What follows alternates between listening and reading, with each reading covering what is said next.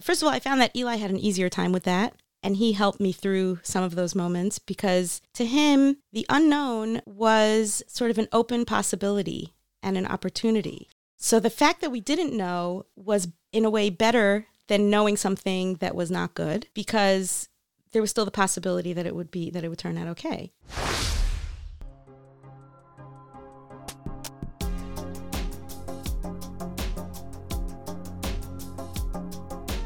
Welcome to Beyond the Book podcast. I'm your host, Aaron Wogelenter. Each week, I invite you to take a journey with me to take a look at what happens beyond a range of books and what inspires some of today's great Jewish authors. Speaking about Intentional Jew, this podcast is sponsored by Intentional Jew Podcast Network, intentionaljew.com. How does one deal with challenges in his life? How do we deal with the unknown? How do we find meaning in it? I wanted to put out this episode this week in light of what's going on here in Israel. But the reality is that the strength that you can gain from this episode and today's guest is strength for really everything we experience in life. Today's guest is Ricky Lieber Simon. She and her late husband, Eli Simon, co authored a book that was published after he passed away. From the very first time that Eli was diagnosed with cancer, Ricky and Eli journaled their experiences. Each entry shows the extreme capability of humans to remain strong and faithful to Hashem no matter what happens. I feel like each page of this book should have perforated lines so I could rip it out and put it in my pocket and keep it to give me strength when I need it. It was an honor to speak with someone like Ricky who lets God into her life and the ability for me to be able to learn from her strength. Just a little background on Eli and Ricky Simon. Dr. Eli Simon was a neurologist, a neuroscientist, and a biomedical engineer who was both a hands on clinician as well as a serial entrepreneur in the field of digital mes- medicine. Before moving to Israel, Dr. Simon was a senior research fellow at the Laboratory of Neural Control at the National Institute of Health. Dr. Simon made Aliyah in 1996 and practiced neurology at Ichilov Hospital in Tel Aviv. In addition to publishing over 50 journal articles in the fields of neurology, psychology, and and behavioral medicine, Dr. Simon was also very interested in the study of human emotion, self improvement, and spirituality from a Jewish perspective, and the integration of these disciplines into medicine and science. Ricky is a patent agent specializing in medical devices, as well as a life coach with a focus on Jewish perspectives on coping and overcoming challenges.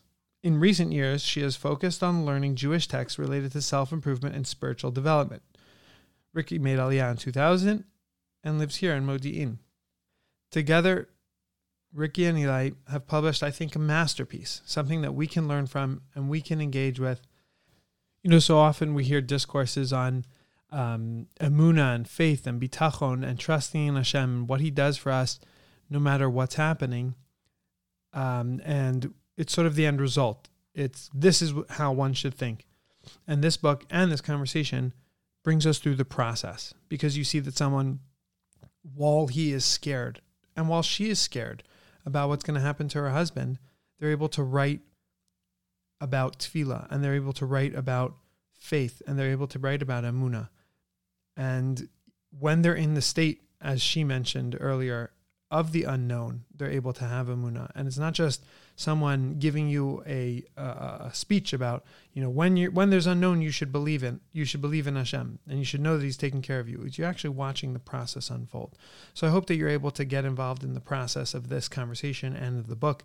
If you are interested in the book, you can look in the show notes, and I'll link a book to both the, the Amazon link and the Mosaica Press, um, the publisher that published this book.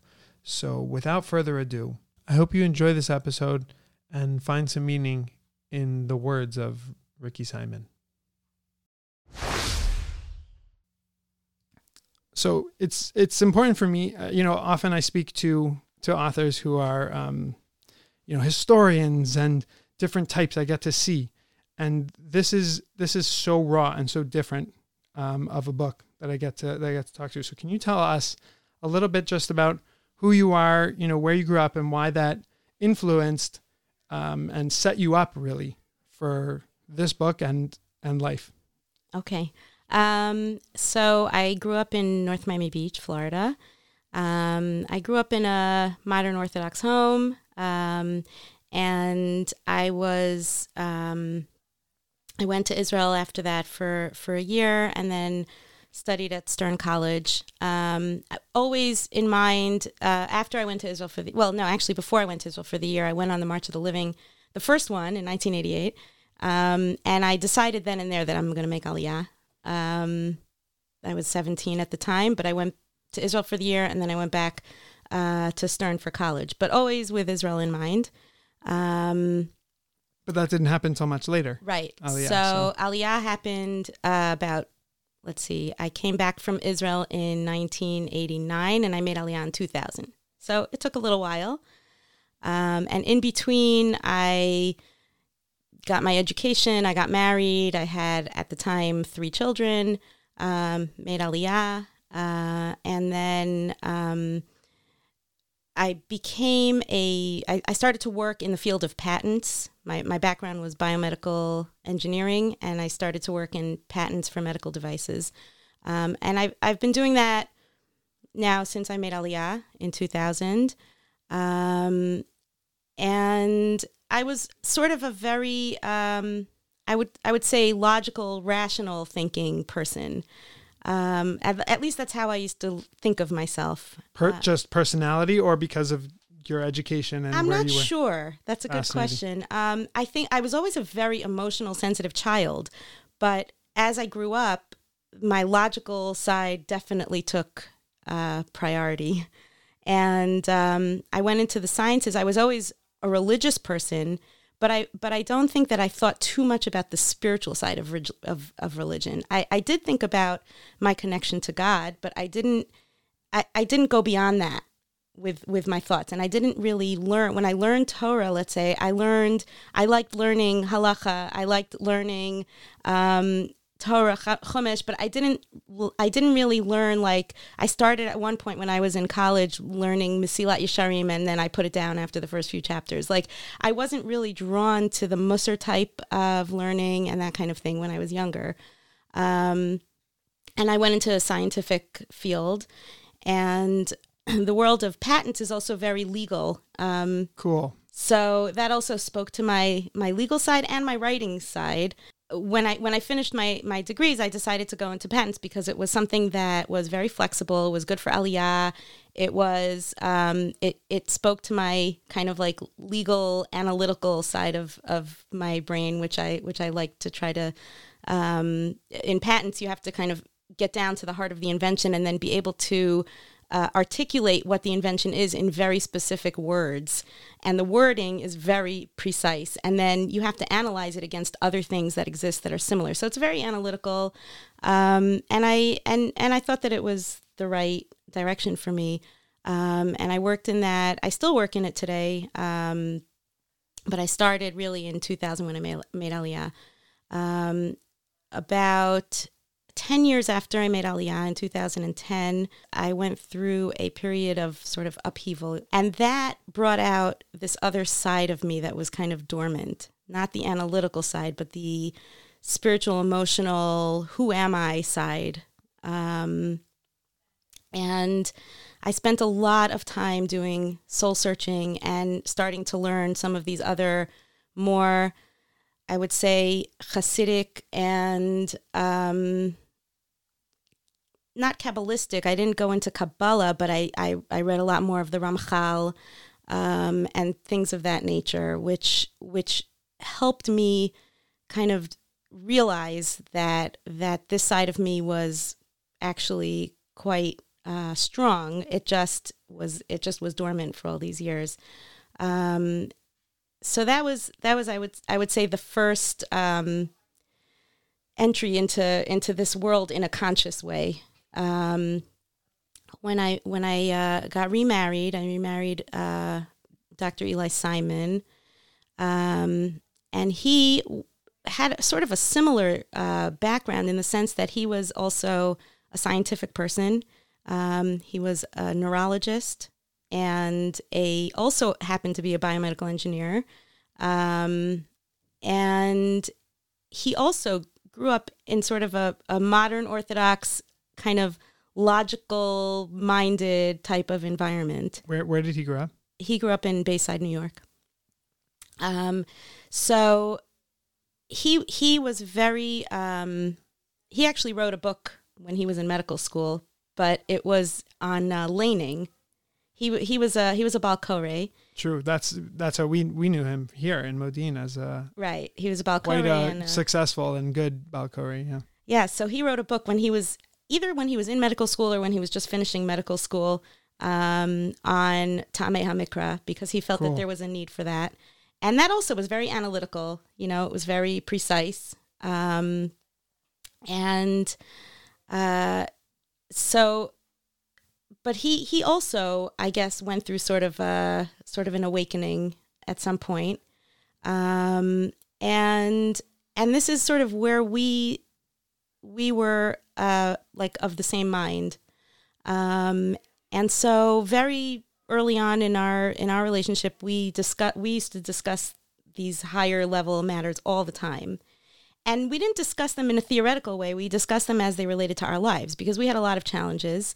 This was a second marriage for both of us. Um, we had a lot to deal with with you know children from both sides and all kinds of other interactions that we had to um, contend with, and we we tried to use our life experience at the time to grow, and that was really, a- and we did, and we spent really like hours um, daily talking about these things. We both worked from home, and we would have our start our day with our morning coffee and sort of just make sure that we um, addressed any. That's a great time to talk. You don't need any excuse why uh, why Yeah. you talk over a coffee. Like- yeah no it was great but our but our morning coffee always most often had to do with let's say something that we were dealing with at the time and then seeing it from the right perspective like what is how how should we view this what is god trying to tell us what decisions should we be making how should we approach this which is the right thing to do those were the types of discussions that we would have over our morning coffee um, so What's this- amazing is that you you were doing it together. right There wasn't one teaching the other and one learning and one you know being the talmidah of the other. It was you know doing it together. right Which is that was that was absolutely true although i must say that i do feel that he was my teacher in many ways and actually um believe it or not at his uh at his at his levaya i spoke and one of the things that i said was that he was my teacher. Because i learned Wow. so much from him. Um I, first of all he was he was a few years older than me. He was seven years older than me. So he had a little bit more life experience um, and he had so much depth. So sometimes when i was approaching something from a superficial point of view he would go right to the heart of it uh, and so yeah we we did it together on the one hand and on the other hand i really felt like you know that that that i learned a tremendous amount from him. Um, so so that was very natural that was like a very natural place for us that kind of world of you know first of all the type of learning that we were doing the things that we were focusing on.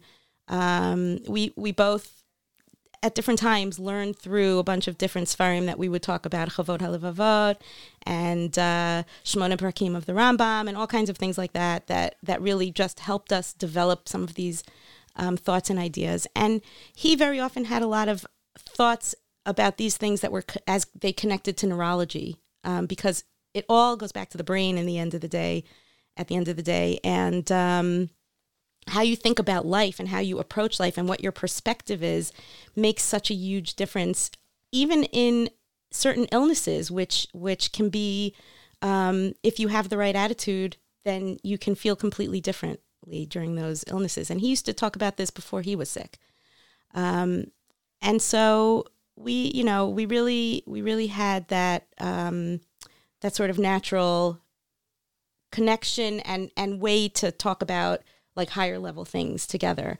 So so one day he came home and uh, informed me that um, what so so basically he was he was a very he was a healthy person. Um, he ate well he exercised he was active he was he was a perfectly healthy person. I like to joke that he i mean it's not a joke but he didn't even know his Maccabi code to get into the to get into the app because Right. he never had to he never needed it um, and so uh, it was shocking when um, he he said that he was going to go check out. He he had felt a uh, something in his neck, like a lump or something in his neck, and he didn't know what it was. We weren't we weren't particularly worried about it because he he had some dental problems and he was supposed to have a root canal, and the dentist said it might just be a a reaction to the infection. Um, but ne- but nevertheless, they they suggested that he get a, an ultrasound, um, and so it was with quite a shock that he came home from the ultrasound and informed me that it really does not look very good. Um, they didn't know what it was, but it was uh, a mess somehow. Um, and they told him that he had to get a biopsy and see what was actually going on in there. But it wasn't just a simple infection from the tooth. Over the next, I would say, week or so, um, we got like super fast care. Uh, thank God, maybe because he was a doctor and had some connections, but in general, we found that his medical care was excellent. Um, but we we ran around getting tests. Um, he had a biopsy a week later, and um, and unfortunately, he was diagnosed with cancer. Um, we were completely shocked, um, but I must say that immediately, but immediately, we recognize this as Yad Hashem. It was so unexpected and so unusual. And like we tend to think of, um, I'm going to use the word miracles, even though this is difficult to use that word in this context, but miracles we tend to think of as things that are unexpected events, usually for the positive. But we saw this as as much the hand of God as any miracle that you might talk about. We knew that. We knew that with absolute certainty. We just didn't know what it meant and what and what the result would be. We didn't know we didn't know if he would recover from it or not. We didn't know, you know, there were a lot of Right. unknowns, but we but we understood both of us that oh, wow, okay, what just happened here? And and we looked at it from that context from the beginning. Um which which I, a lot of people I think um have said things to me like uh, oh aren't you angry that this happened? or um you know or or maybe maybe god didn't know what he was doing or or or how could this be Questions, yeah. questions like that. And um of course i of course i'm extremely upset by what happened but i don't question that.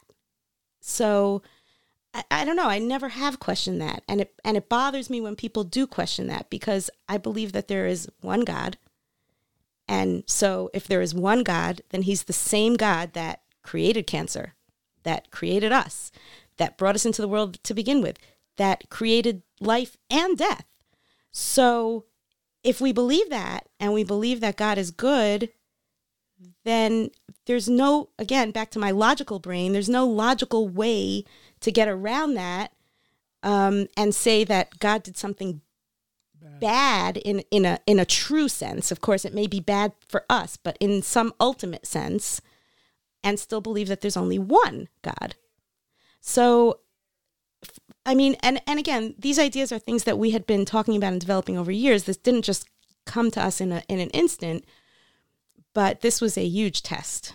Um, and and of course over the over the time period while he was sick it wasn't always as clear and obvious to And simple, right? and simple. But i'm but what i'm but what the point that i'm trying to make is that our orientation was already such that when this happened to us we were able to see it through that lens.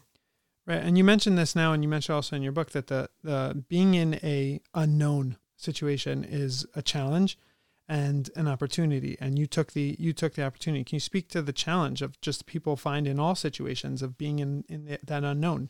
You write that you were waiting to find out, and that was like a like a painful experience. Right. So the unknown was very difficult. I think it's actually a lot of people can relate to it nowadays because of coronavirus. Um, you know, just not knowing what's going to be and and all all of those those feelings of the unknown. I think is are very familiar to to most people in the world now. Um, but when it happened, yeah, I think that was one of the most difficult things to deal with because, um, first of all, my my brain automatically went to okay, so what's going to be the end of this thing, right? And and trying to foresee the future, and maybe trying to figure out what decisions to make so that we can have a good ending to the story rather than bad ending, which I guess is all normal. but but it was hard for me to just to just sit and wait for the answer. Um, and first of all, I found that Eli had an easier time with that. Um, and he helped me through some of those moments because to him, the unknown was sort of an open possibility and an opportunity. So the fact that we didn't know was, in a way, better than knowing something that was not good, um, because there was still the possibility that it would be that it would turn out okay. It's not necessarily a, a natural. I mean, that's something that's been worked on in for him because that's not a natural place to be. The natural place is the unknown, and then you just want it answered, even if it's bad. You just want the answer. Right. Right. So he definitely worked on that. Um, and this is something also that we had talked about in different contexts over the years, but he was right on it. I mean, he was like, when I said, yeah, but what's going to be or what, what are we going to do? And he was like, okay, let's, let's take a deep breath. You know, this is where we are right now. Where we are right now is we don't know. And so, first of all, that gives a lot of room for tefillah. That's number one. Because once the thing is already a done deal, then your tefillah would have to be different um, and it gives a lot of room for hope and it gives room for doing whatever we can to change the situation in whatever way we are able to. So he he saw those time periods as sort of a hopeful time. Um, maybe not always. He had a few dark moments, but much fewer than I did. Um, and that was that was a real challenge. That was a real challenge um, because you just you know, it, it, it's, it, it introduces fear. And fear is something uh, that is really difficult to deal with. So I, I found that um, when I had these moments of fear, sometimes they took over me and I just couldn't manage it. But when I was able to kind of recognize what was happening, I had like a sort of super awareness of where I was. Um, and I realized that this is just fear creeping in, then I was able to kind of deal with it because it, it became something in a way external. Like, this is fear, this is not reality.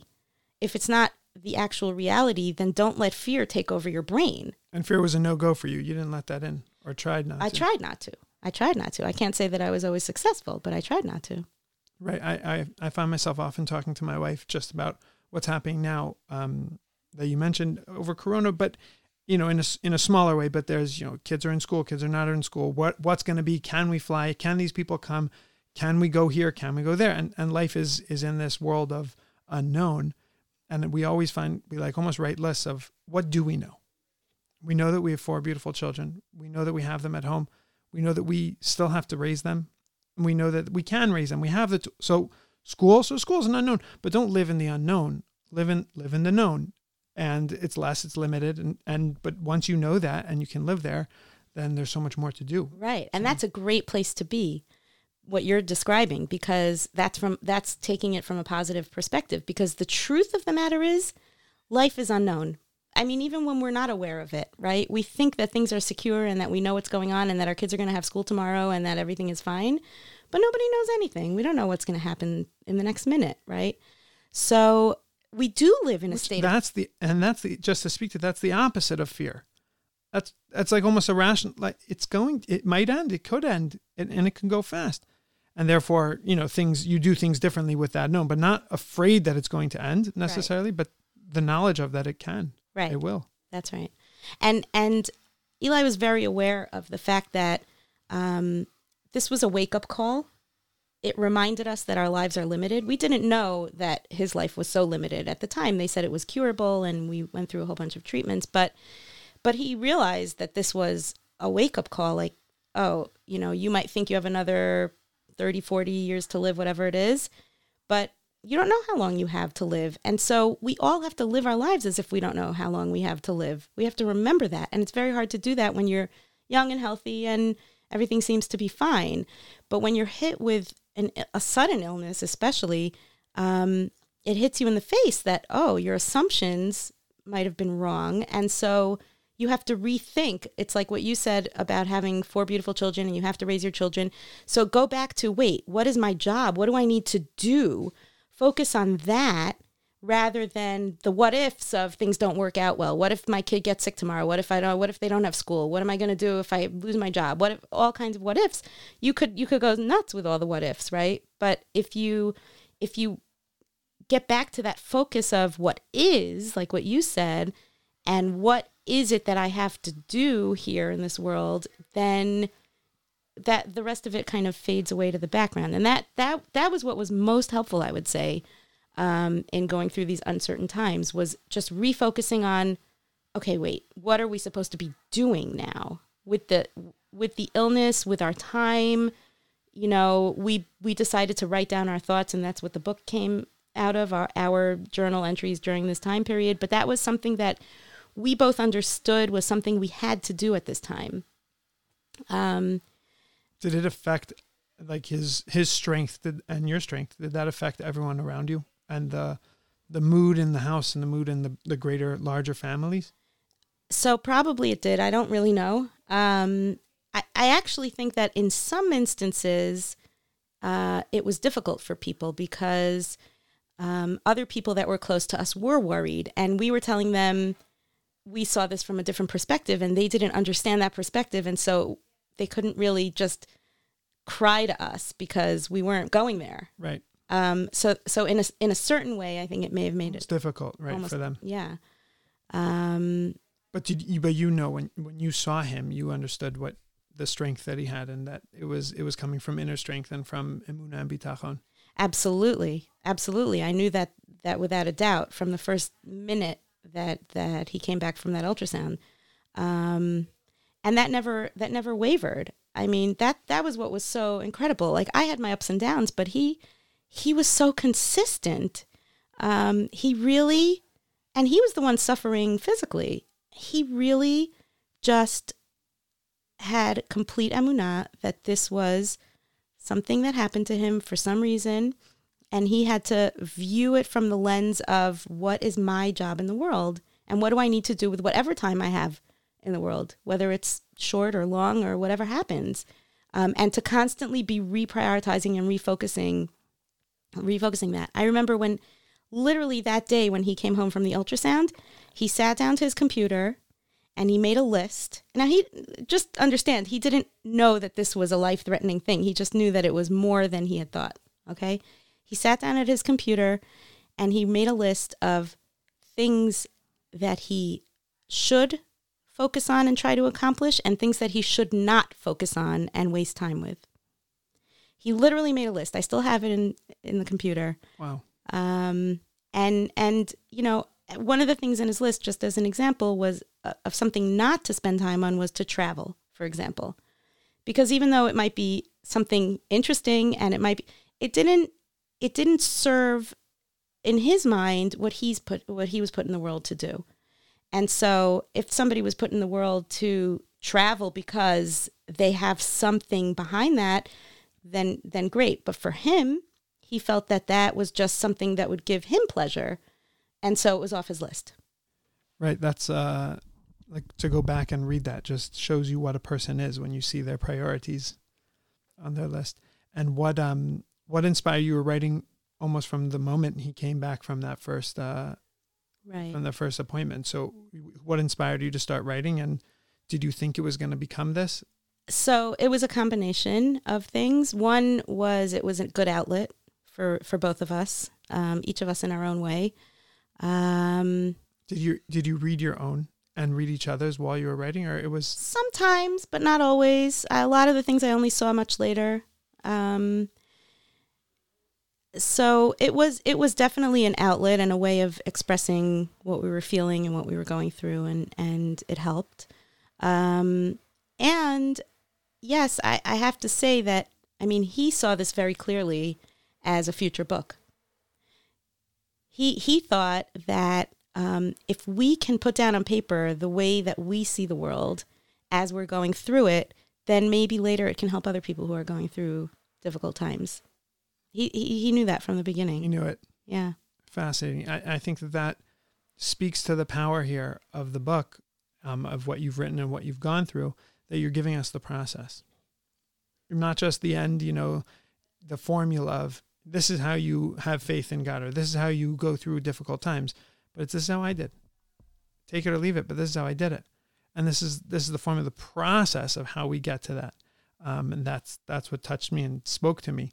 Uh, very often, like you mentioned, the Musar Sefarim, they tell you this is what you know. Everything is for the good, and they give you the the form the the pieces. Right. But you need the test, and to watch that test play out in front of you, it's Right. And it was it was a test of six months, um, which on the one hand was a very long time and on the other hand was a very short time. So it was, I think, um, it, it was enough time that we were able to really experience a lot of ups and downs and put the thoughts down on paper. Um, so, you know, I mean, obviously I would have liked for him to have lived longer than that.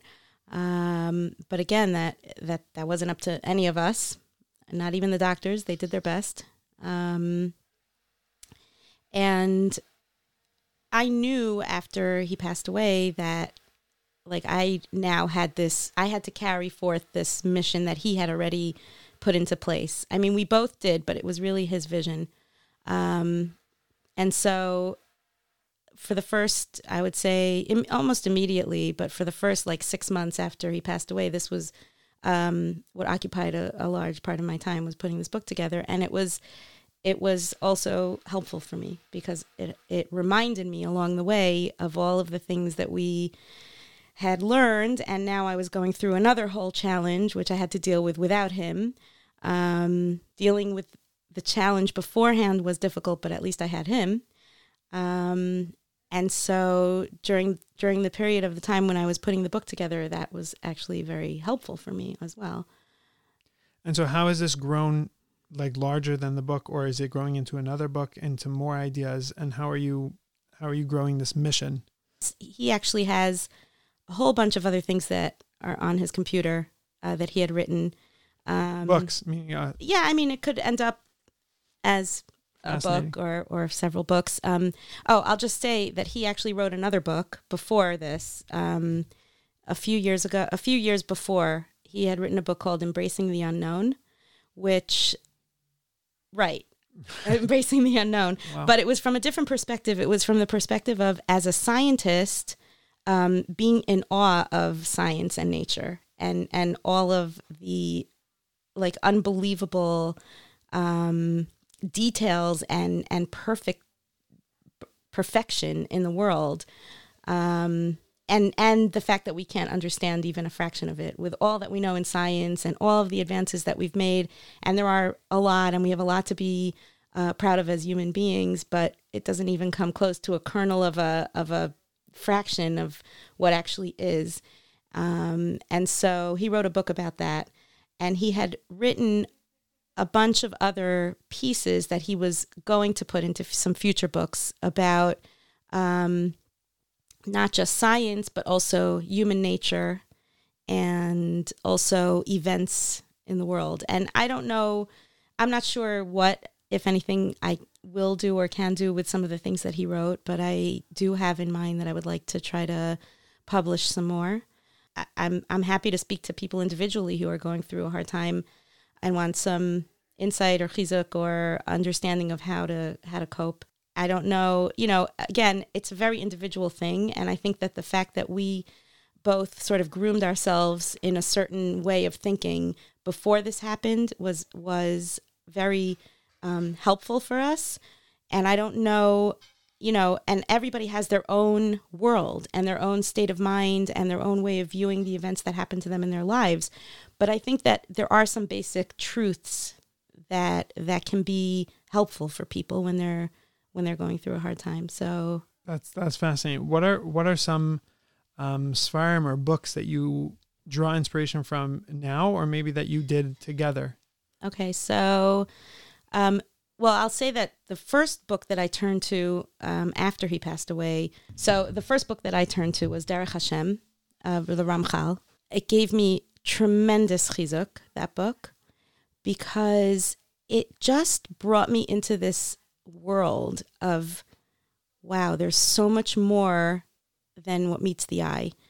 And the spiritual realm and the worlds that God created besides our little physical world, which is not so little, it's actually huge, but it's enormous, all the other aspects of what exists. Um, it gave me tremendous, tremendous comfort because I felt that his neshama is still alive and well. And um, I also listened to some uh, to some talks by Rabbi Manis Friedman, who I still listen to. I find him to also be very um, helpful and inspirational.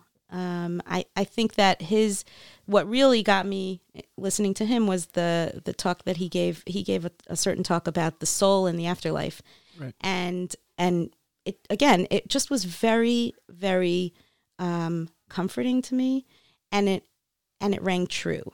It wasn't just like oh let me hope that this is true. It really felt right and real. Um, so those are just a couple of things more, you know, I would say more recently. I'm not not more recently, both. but after he passed Yeah. away.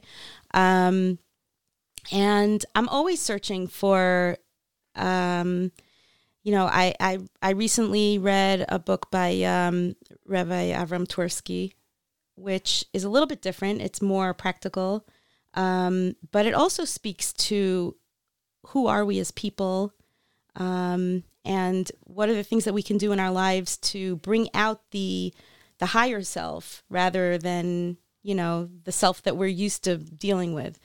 Um, and so I find I find him to also be helpful and inspirational.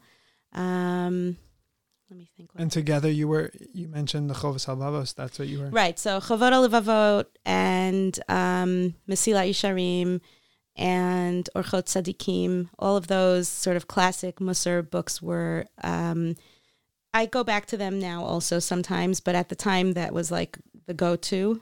Um, and Shmona Prakim of the Rambam. That also a lot. A lot of our focus um, was not just about like the spiritual realm and what's out there, but the but the idea of midot and how to correct midot because it's actually intricately linked to to this higher level, right? Because when you see yourself as okay, what are the things that I need to work on in myself, and everybody has plenty to work on and when you try to isolate those things like when you look at your this way when you look at the events that happen to you as they interact with your particular midot right then you can see the events that happen to you as opportunities for growth Right.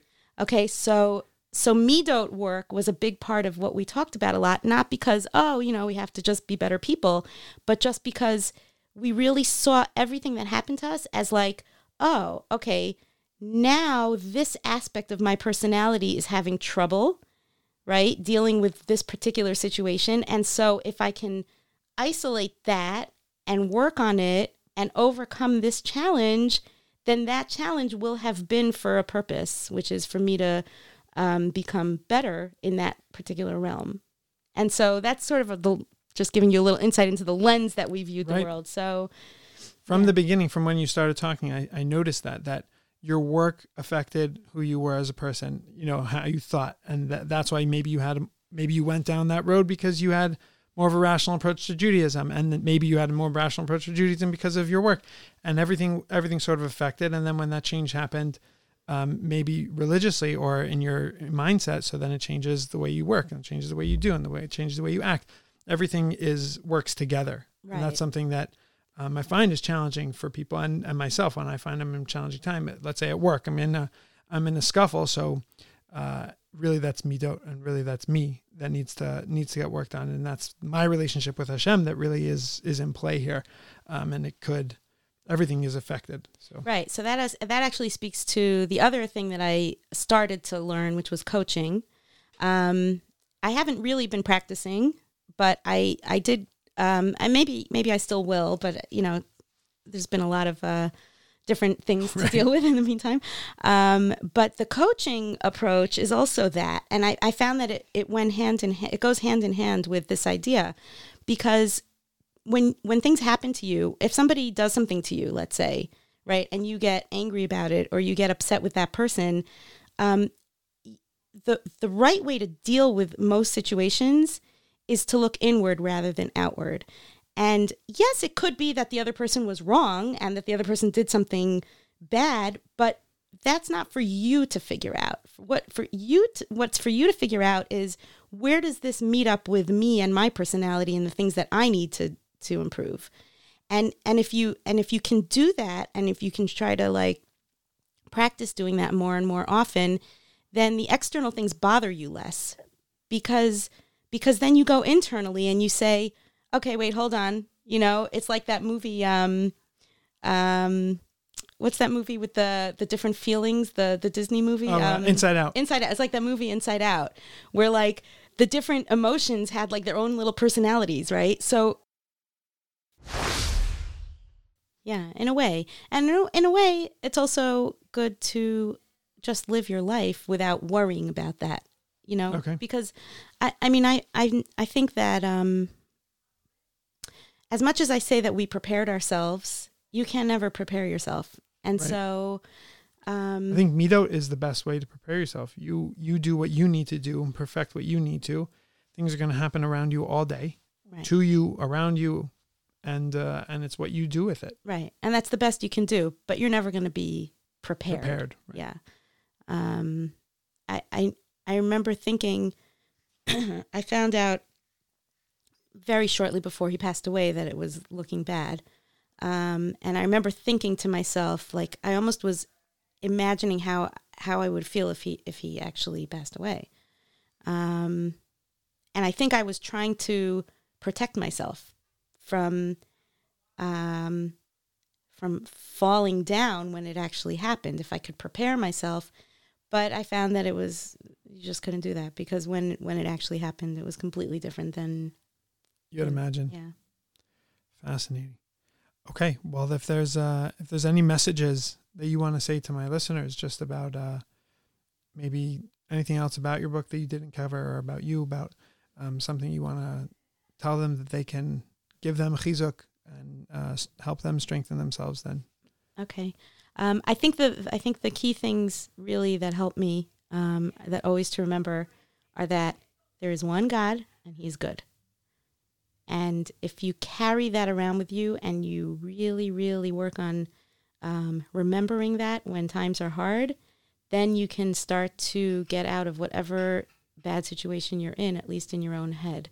Um, and if you see the situation differently and you recognize that it's come into your life the situation that you're in has come into your life for some reason, um, whether it's some bigger reason or some smaller reason or whatever.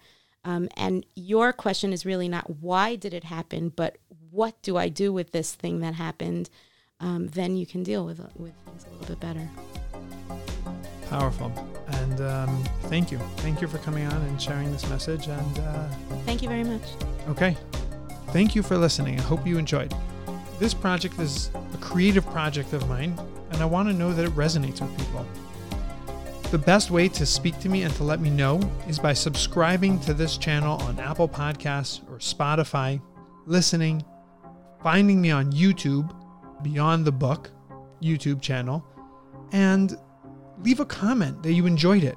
The more feedback I get, the more I'll do. And if you enjoyed it, even just a simple liked it works for me. We'll see you next week on Beyond the Book.